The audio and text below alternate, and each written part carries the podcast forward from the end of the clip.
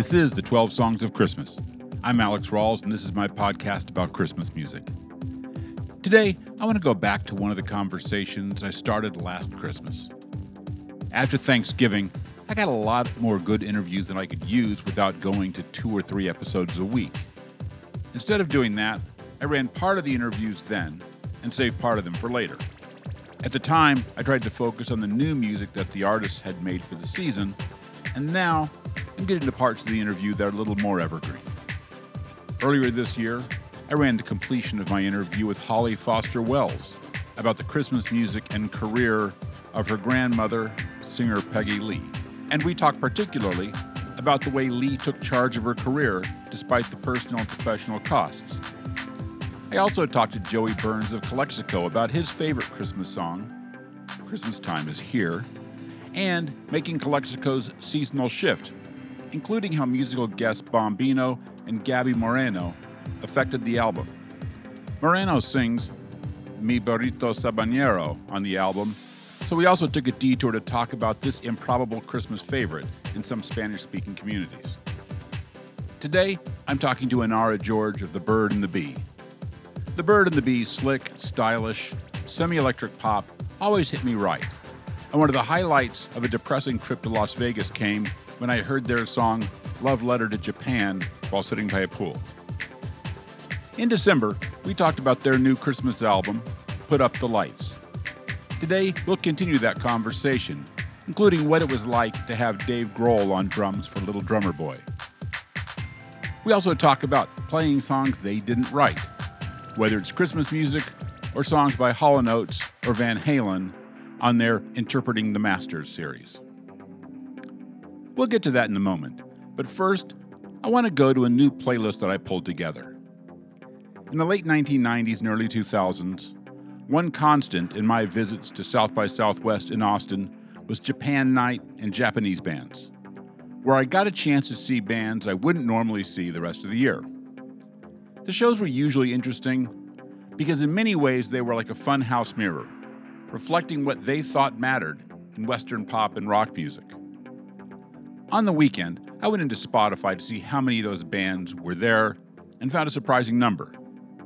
While I pulled the highlights into a playlist, I found a surprising number of them also made Christmas music.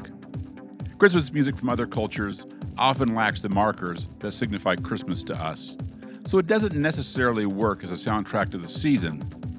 But they also feel like insights into how other cultures view our Christmas traditions. I'll link to that playlist in the show notes. And it really, at this point, that playlist is simply a repository of music I found that's all new to me. Anyway, here's an easy track to like from a 2012 album titled Perfect Christmas, a cover of Wham's Last Christmas by Kano Kaoli. We'll be back on the other side with Inara George of The Bird and the Bee.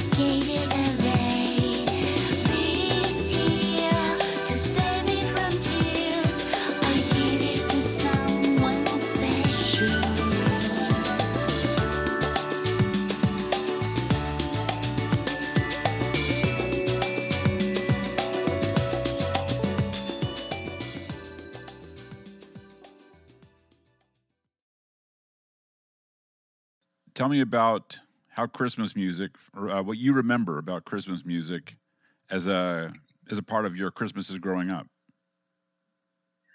Um, well, I, you know, I I'm I don't come from a super religious family, but we do celebrate Christmas. And um, I remember my mom had particular albums that she loved, um, and we would listen to them on the on the day. And we, I definitely we listen to like Nat King Cole. We listen to um, to the Chieftains a lot.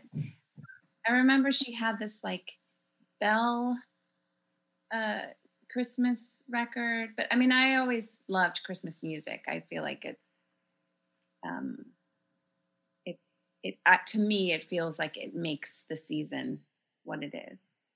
Um, you know, but I do remember like that thing of like when it starts to come in a little too soon. That's why our record came out in October, and I was like, this is too early. But I guess with all these playlists, you kind of have to put it out earlier so that people by the time Christmas comes, people know to put it on their playlist.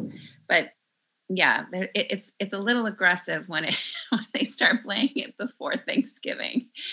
Um, but I do think that there's some amazing songs written about Christmas or just the holidays in general. Um, so I was excited to do this record. So I'm going to come back to that, but but since you mentioned um, putting it out in October, tell me about that conversation. Like, like where you know who said this was a good idea? That it was a good idea to be out earlier. I think it's just the way people do it now. I don't. I I I didn't really question it because I know like just in terms of getting the record into the like these streaming systems that you know if you do it too late and especially for us we're not like a huge band so it's nice to have it out there so that people start putting it on their playlists for Christmas in a timely manner. Um, I don't, I've never put out, well, actually, that's not true. I have put out Christmas record um, with the Living Sisters. I do think that it was at least November when we put it out, um, if I recall. That but that was about right. Different time. It's a different time. That was, I don't know, eight years ago or something. Maybe, maybe less. I don't remember yeah, I would have to look it up. I, I have the record, um, so I remember, and I remember uh, I like that record a lot. Um, oh, thank you. So, I was actually going to ask, what was you know compare the experience of making a Christmas record with the Living Sisters versus making uh, Put Up the Lights with Greg. I just think with anything, Greg and I, we have our own working relationship the way that we do stuff. This is the first time Greg and I have ever made a record that we're not in the same room together for the majority of the recording. Um, so that was very new. The Living Sisters, we did it, you know, all together in a studio. Um, and Living Sisters, like, I think that that's what makes it, that is sort of the charm of it. And also, it's like we're four front girls all needing to make decisions and it's like quirky and funny and you know and we have a really good time and then we get into fights and um and greg and i it's just a little bit simpler just because there's two of us and also we just have this working relationship and also we're we're achieving different things and we we have such clear roles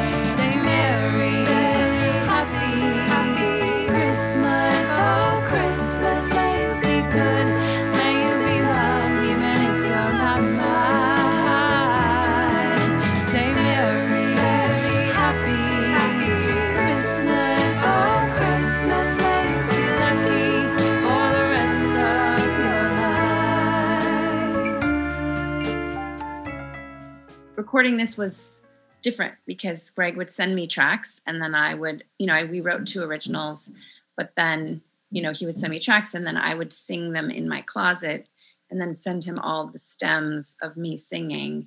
Um, it was the first time I've ever sung a record like this by myself, you know, like I essentially engineered it and and kind of, you know, I produced it by myself, the vocal part. Um, which was fun and then also kind of you know i mean i think that's the fun part about being in the studios you get to be with your friends and make music together. So but i do think that the quarantine aspect and the, the kind of like the day-to-day kind of thing that the the the slogging of this time to have this little moment where i could go in and just do something that reminded me of who I was, you know, uh, or who I am, I guess. Uh, aside from a mom and all that sort of stuff, it, it's um, it was nice. It was a respite, yeah, from reality. I mean, that's the thing I think is really interesting about this time, is you know, on one hand, there's a real natural and understandable fascination and concern about musicians getting paid you know, since so many musicians are you know who rely on live mu- live gigs for you know for money yeah. are you know can't play. But this has been kind of one of my thoughts as well as that you know playing music is what you do you know mm. and it's you know for you know so many musicians it's you know it's essentially it's you know who they are or you know their identity and sense of self is closely tied to their you know to themselves as musicians and so i'd imagine that playing and making music is just sort of a way to remind yourself of who you are and kind of do the do the thing that gives you the most pride and joy. Yeah. I think it was it's important it was important and I know left to my own devices I wouldn't have done it. I think that I can I can always prioritize other things ahead of my own creativity when when it comes to my family and the kids and what they need. But to have sort of this thing that I was working on with Greg, and I I had to like fulfill these obligations. So it it was a nice it was a nice way for me to focus on that and be and you know and we had to like make it in time for Christmas. So so you had a deadline. we had a deadline, yeah. So I assume obviously that you worked separately because of the uh, because of uh, quarantine. Yes, yeah. Where where does Greg live relative to you? Is he also Not in Los Angeles? Far. Yeah, he's. We're both LA kids. We both grew up here. I would I would say I'm born and raised, but I was born somewhere else just because my dad was working somewhere else, so the family moved there. But my dad and mom met at Hollywood High. Jake's, I'm not Jake's. That's my husband. Greg's parents um, met at Hamilton. I think no, not Hamilton High. I can't remember, but they both grew up in LA as well. So we're both we're like real, you know, we're like California kids. So you were basically just shipping the files like a couple of like you know area a couple of you know zip codes uh, apart rather than trying to get them across the country. Yeah. Yeah. yeah. I guess these days though it doesn't matter. No, exactly. He could have been he could have been in Singapore for all I uh, care. Uh, uh. Just hear those sleigh bells jingling, ring, ting, tingling, do. Come on, it's lovely weather for a sleigh ride together with you. Outside the snow is falling and friends are calling you. Come on, it's lovely weather for a sleigh ride together with you. Giddy up, giddy up, giddy up, let's go. Let's look at the show.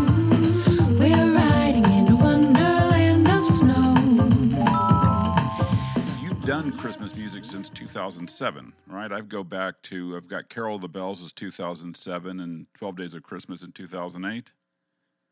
Yes. I mean, I, if you say so, that, that sounds about right. um, I remember we we had just put out our first record, right? Our first record came out in 2006, I want to say, or was it 2007? I don't remember. Um, and um, I think that we didn't like to tour, and our solution to that was to record as much music as possible, so that we could keep putting music out rather than, you know, promoting it on the road. Um, and and I think we had done Carol the Bells, and we had told our manager, we're like, we want to do a Christmas record, and um, he thought that was a great idea. And then he told the the the label, and they're like, whoa, whoa, wait a second, you know, like it was like, we'll do that, but not just yet. And so we kind of held off on it, and then we would do like a Christmas song a year. I think we did one other one um, that is released somewhere, but. Um, yeah, and so we just never got around to it. So I, I think we'd done the the Van Halen record, and we were kind of like, "What's the next thing we want to do? Let's do a Christmas record." So we had already we had decided we were going to do this before the pandemic hit. So it, it, was in the books, kind of, and then we just had to rearrange how we were going to do it. You know, right. in this new. Yeah. Um, our Christmas rec, our Christmas is Christmas music good business. Has it been good business for you? I, it's so funny. I don't, you know, like when you're on a major label and you don't sell that many records, you don't really see uh, income. you know, like it, like all the records are cross collateralized, and you know, if you're not, yeah, it's like it. It. I don't know. I don't know. It's two songs. I'm not sure, but this record we put out ourselves so we'll we'll actually see like a real nuts and bolts of of it i think it is good business and i think for the bird and the bee especially we i think we have a sound that really lends itself to christmas music so i'm hoping that um seems like people are enjoying the music and hopefully it's something that they'll come back to every year i think that's the thing it's like a record that people always revisit because it starts to become like part of people's traditions um, so I don't know that I don't know the nuts and bolts of it. Sure. It, yeah. Have the have the songs? What have the songs you've recorded so far done for you? Oh, like uh, "Carol of the Bells" sure. and I mean, well, I know that those songs are like they come back every year, especially "Carol of the Bells." You know, Twelve Days of Christmas. So funny because it people play it in malls a lot. You know, or like retail stores. Um, that is one thing people hear our stuff in retail stores all year round, but Christmas especially. And um, 12 Days of Christmas last year, it was this guy. And I feel bad for him because that song is crazy. It's like super psychedelic and it changes keys and tempos and every, I like that was sort of our, was, we were having fun. But this guy was forced to listen to it, I think, many times a day. and he wrote me this thing on Facebook about how he we had like essentially ruined his life. So it was pretty good. Um, you know, I felt bad for him, but I, I I still do love that version. It's like one of one of the favorite things we've ever done. We just it was so intense to record it, and it kept going and going and going, and we had a lot of fun doing it. But we could never recreate it live or anything. It's like almost impossible how did you come up with, with that arrangement? Because I love, I have to say, you know, 12 Days of Christmas under normal circumstances is a, is a test. I mean, it's 12. It's, it's a long four. damn song. Four, yeah. And well, this, this is the funny part is that Greg is familiar with Christmas music, but he's Jewish. So it's not like part of his you know, not not like me, like growing up with it, you know, and on Christmas morning and stuff. And 12 Days of Christmas, I always loved the song, but it is so boring. So we were like, how about every time it changes, every time it goes back, we change to a different feel or a different key or you know. And so we started it, but as we started getting into it, Greg was like, "Wait, what am what, do we have to do this 12 times?" so we didn't the arrangement happened as we went. We were just recording it and then we would just like go to another key and then go back to the different key and then change the tempo. And so it it really just um we we arranged it as we recorded it, like as we went. So it's not something that was written out or anything. So wow. it would be hard to recreate. I mean, I'm sure we could do it, but it would take a long time.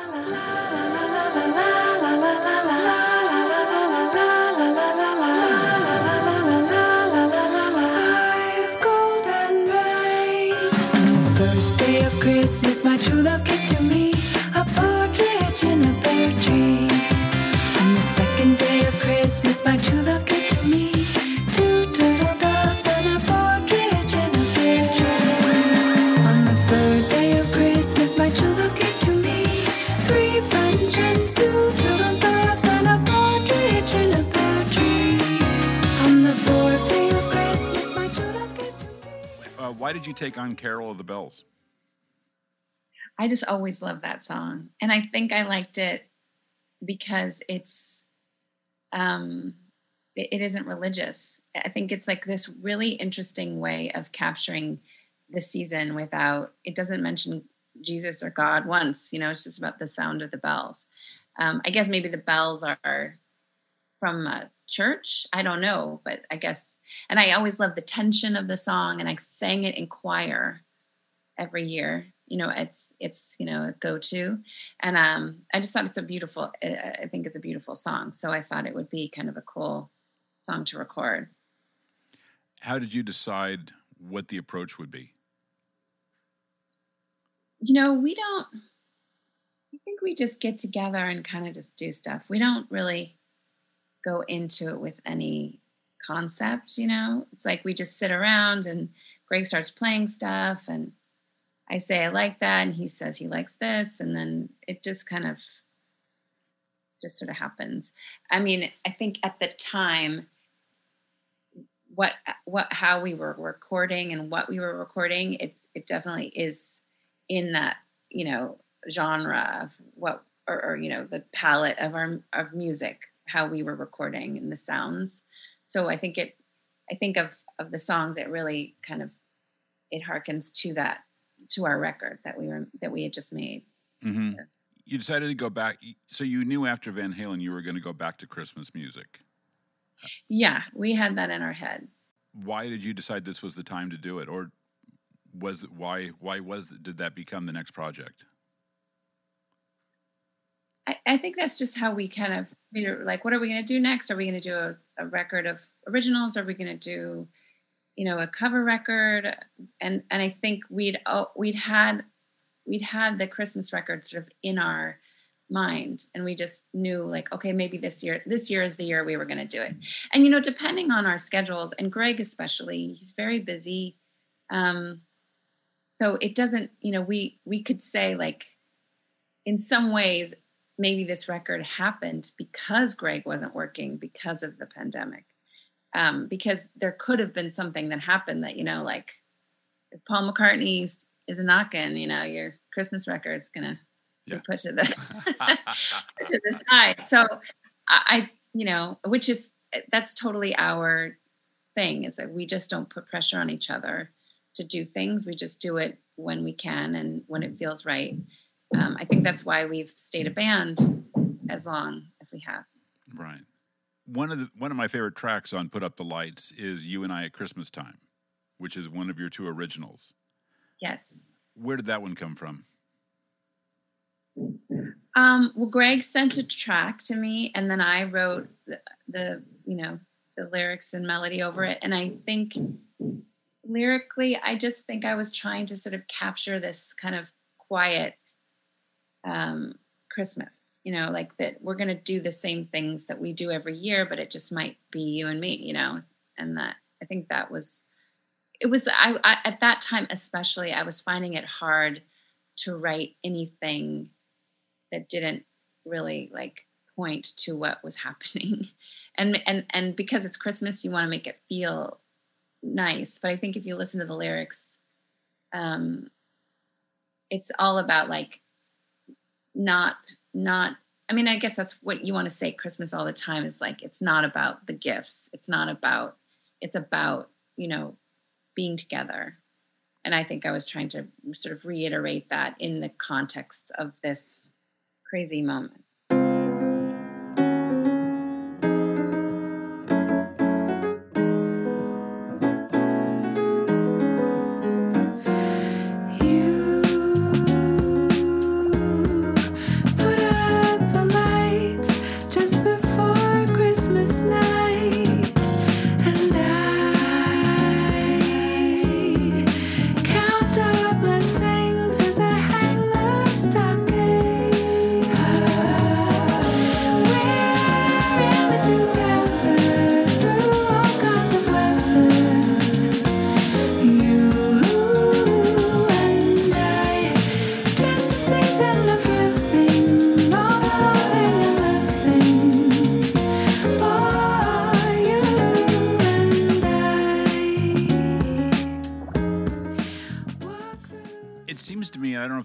function, I don't know if this is an aesthetic choice or if it's just a function of there only being the two of you, but it seems like like sort of an intimacy and a sort of a, a lovely sort of smallness is sort of seems very much a part of the bird and the bee sound to me. Is that intentional or is that or do you or do you hear it too? I definitely hear it with the first record for sure when I listen back to that. Um I think that um, yeah, I think that we, I mean, the thing, the, the music that we sort of were trying to emulate at, in the beginning, and I think we still do, is just this, this thing where you can express a lot with not a lot of, you know, of thick, like a thickness of sound, I suppose. It's like to try to make the melody and the progression sort of be the be the movement and then add things. I mean, I don't know if we do it intentionally, but I think we it, I think we find that the sim, the simplest version sometimes is the best for us, you know. What were those records or what were those kind of markers that you used sort of as a sort of as an inspiration when you started? I think we were thinking a lot about, you know, 60s pop and um, and Brazilian uh, and that was kind of our that was our go-to. But then you know we sometimes we listen to the Clash and think this sounds great. Why does it sound so great? And I think that's something that I miss sometimes in today's music. And I and I have to say, like I don't listen to a lot of new music. I find that it's hard. Uh, I can't listen to music in the way that I used to. And I find it hard to listen to new music sort of peripherally. So I like to go to listen to the music that I that I know really well because then I can I don't know. I, you know, it's like when your kids are turning off music in the middle, you're just like, screw it, I'm not gonna, sure try anymore. Um, eh, so yeah, and I think that the, records that we were going to were these ones where like it says a lot with a little. And i think that's kind of where we sort of sprung from. Mm-hmm. uh, was like five songs on this or i think are our, our standards or our christmas uh, covers. And then you've also done two albums the album of hall and oates songs and an album of van halen songs.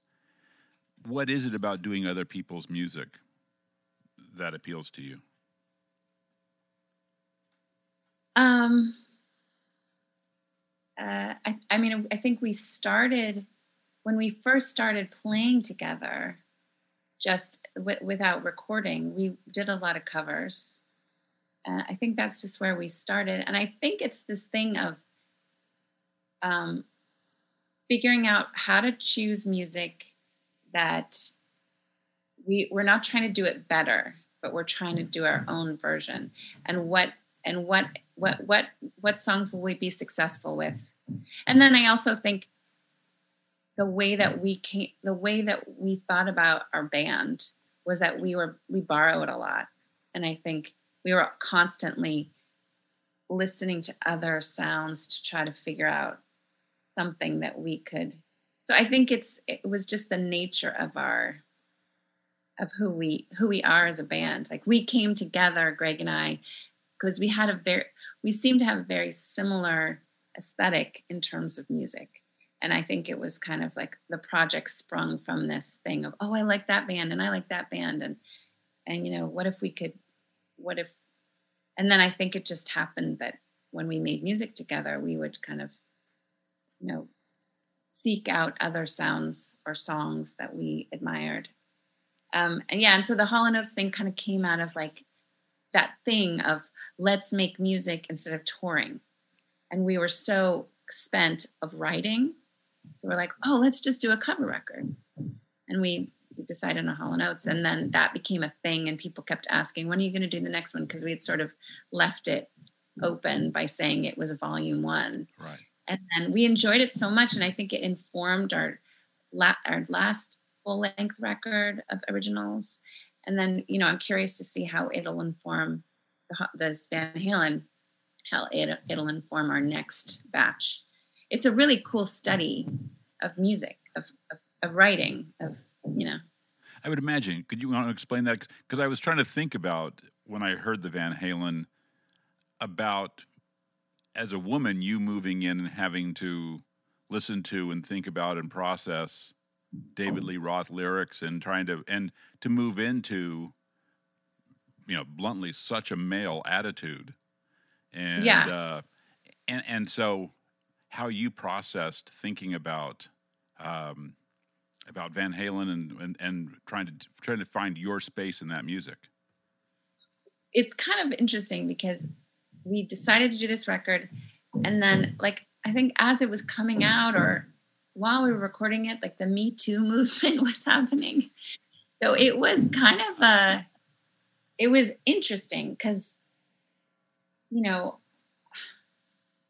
not to say that i don't that i i didn't think of of it before but i you know you start to kind of unpack I guess that's like a word that people like it's but you start to unpack like who you are as a woman and your relationship to these bands that definitely did not consider females in the way that I think today it would be it would be considered. You know yeah. It, it so I think that that I, I was approaching David Lee Roth's lyrics, and the thing that I act with that kind of sensibility, like, oh, okay, I have to think about like this is a guy that did like you know California Girls and the like some of the I have to say the Van Halen videos are much more questionable than the lyrics. Because um, the lyrics I didn't really find anything that I found uh, um, offensive. I actually found that it seemed to me that he loved he loves women, you know. He loves and respects women. He might be kind of body about talking about them, but I never found there was anything that I was like, "Oh god," you know. Right. Um but but the mentality of that time where you could make a record that make a video that that today is completely unacceptable. Right. so it's like a different time but but you know like jamie's crying to me is like a very sweet song that is is really discussing that thing of a, a, a girl who wants something more and and it seems has the self-respect to to to want that and and and not settle for anything less. That was my interpretation of that song which i think is uh, it's a great message for a girl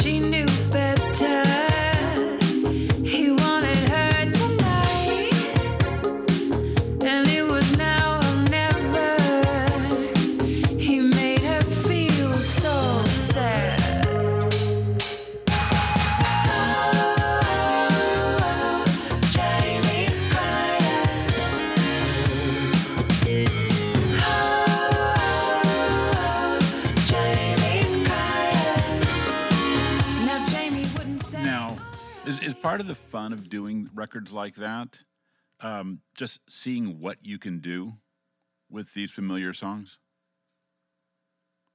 Yeah, yeah.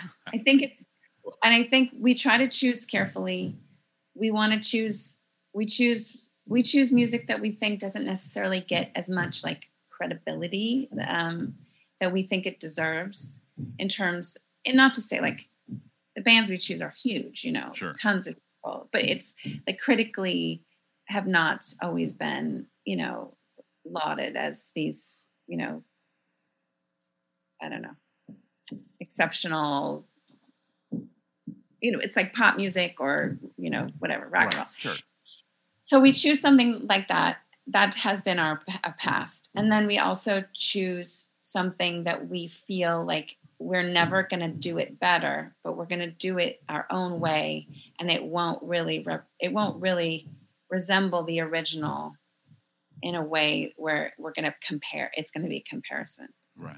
and then um, yeah, and then just something we love. So uh, uh, I don't even remember what what the question was, but it's it's uh yeah it, we we just try to do something that we think of is fun and then also yeah like how are how are we gonna approach this in our voice Right. So when you move into Christmas songs, like particularly now, I know like you brought in Dave Grohl plays on Little Drummer Boy. Little Drummer Boy is another song, not as tedious as uh, Twelve Songs, but Little Drummer Boy with a lot of rumpa pum pums can can can it can wear you out. It how, can. How did you approach, or or how did y'all approach that song, and why bring in Dave Grohl?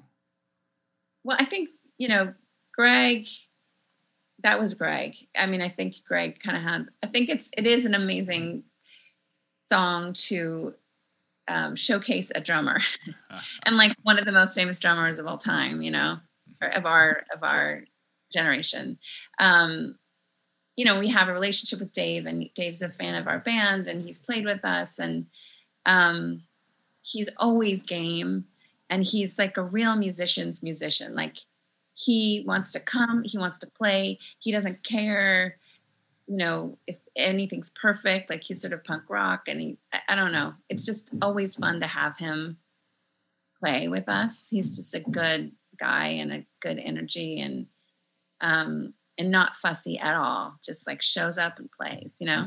Um and and so i think you know greg was like let's do little drummer boy with dave grohl. And i was like great. Yeah. i mean i think that was really just it. It was like and playing like a real rock drum um like showcasing the drums like Right. this song is going to be about dave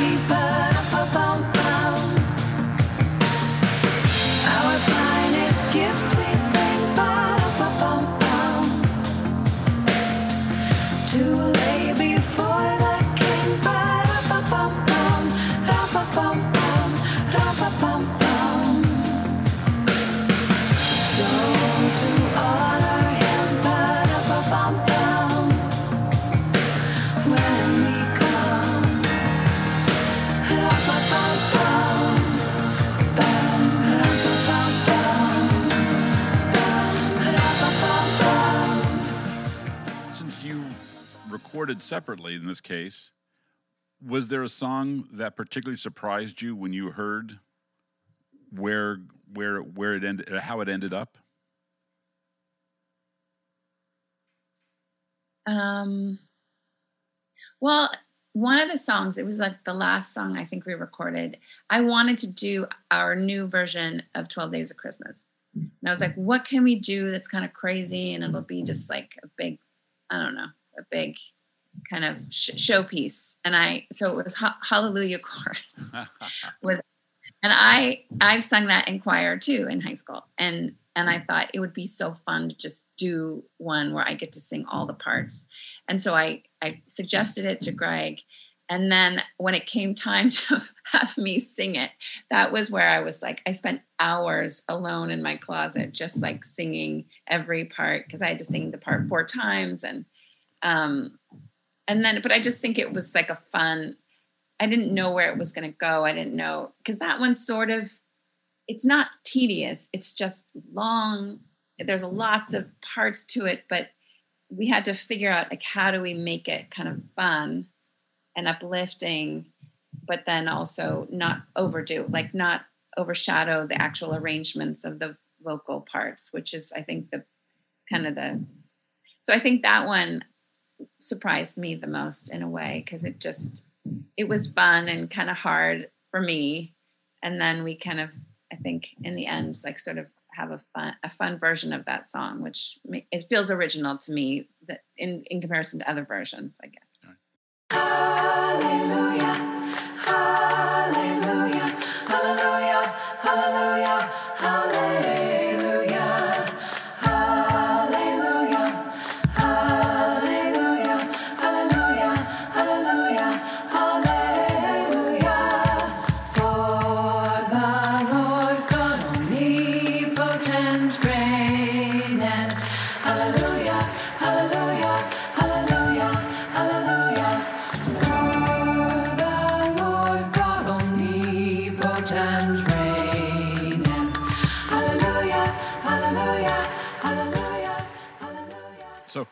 we've mentioned it now a couple times, singing in your closet.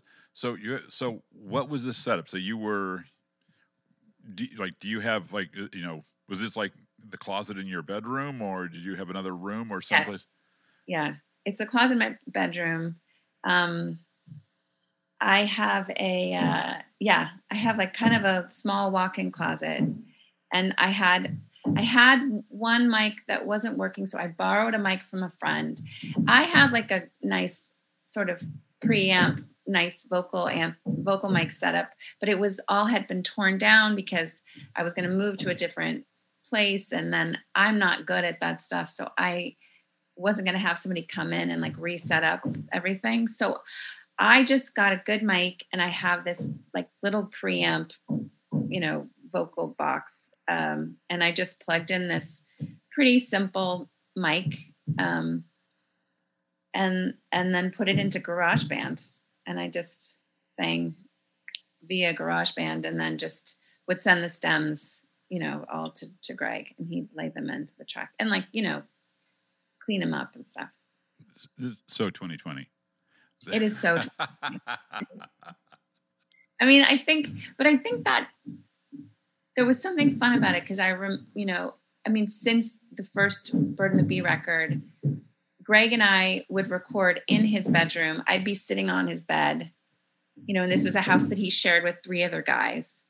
Um, you know, it was a long time ago, and and I would sing in this one mic. He had one nice mic, and he did everything in the computer. Um, you know, he had keyboards that he, you know, he'd play, but it all went straight into the computer. Maybe he would play through amps for like guitars and stuff. Um, so there was something about it that reminded me a little bit of our beginnings, which was fun. It, I like, I feel like in a way, even though we've both, you know, our lives are so different and you know greg has a studio and he works with all these amazing people um, but i think that there's something about our band that's pretty scrappy.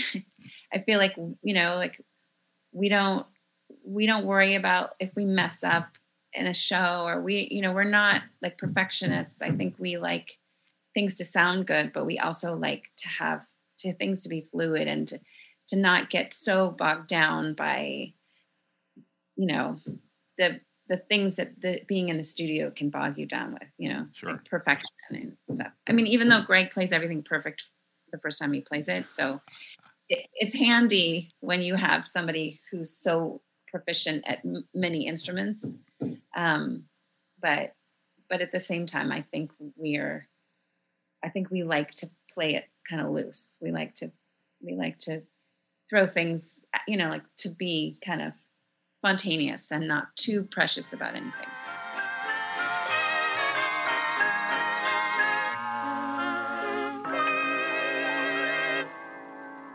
Deck the halls with boughs of holly. Fa la la la la la la la.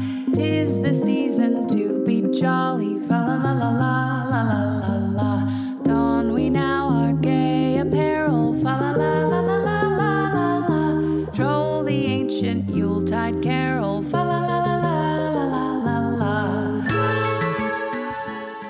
Thanks to Inara George for the time and the talk.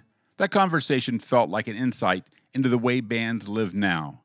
And a lot of the things we assume are standard parts of the ways bands exist just aren't that way anymore. Before we go, I want to take a second to draw your attention to a story I read this week. Forbes magazine reported that Robert Earl Keen refinanced his house to keep his band and his crew paid during the COVID shutdown. And since I watched my wife worry about whether or not she'd have to lay off staff last summer, I understand that anxiety and admire his solution. I also have to say that I have a lot of love for Robert Earl Keen because he agreed to be a guest on 12 Songs in 2018 before I had even dropped a single episode. I didn't have a track record as a podcaster yet, and he made the time to sit down with me at Tipitina's before his sound check and chew on Merry Christmas for the Family and his relationship to Christmas music. It's a good episode because, first, he's a good interview, but also because we connected when we realized we grew up in the same suburb of Houston at the same time. He was in junior high while I was in grade school, but we had a lot of shared childhood landmarks and experiences. We didn't talk about all of those in the episode, but it did help nonetheless kind of uh, strengthen the connection. Anyway, him agreeing to sit for an interview made it easier for me to book guests with some name value and nationally popular Christmas music in that first year, so I'm always grateful for his generosity with his time. Thanks to AF the Naysayer for the theme music, and thanks to you for listening. If you haven't already subscribed, followed, liked, or do whatever you do on your podcast app to get 12 songs into your feed, do it. I've got some very cool interviews in the can and would hate for you to miss them. Earlier, I played Kano Kaoli's version of Last Christmas, and I do hope I'm getting the Japanese names right. Um, I'm going by what they look like, and sorry if I'm botching. I want to finish with another Japanese Christmas song. This is uh, Kuibito ga Santa Claus by Seiko Matsuda. As best as I can tell, the song is a cover of a Japanese Christmas pop favorite that was first recorded in 1980 by Yumi Matsutoya. Multiple online translations agree that Kuibito ga Santa Claus roughly means Santa Claus is my lover. Though the translations I see of the lyrics suggest that lover here is more romantic than sexual. I know enough about language to know that a lot of nuance is left out in these translations, so I'd be way too far over my skis to say much about what the song's about or to go any farther down that line. The main thing here is I'm very entertained by this song, and I'm very happy to share it with you. So, Kuibito ga Santa Claus by Seiko Matsuda. Talk to you next week.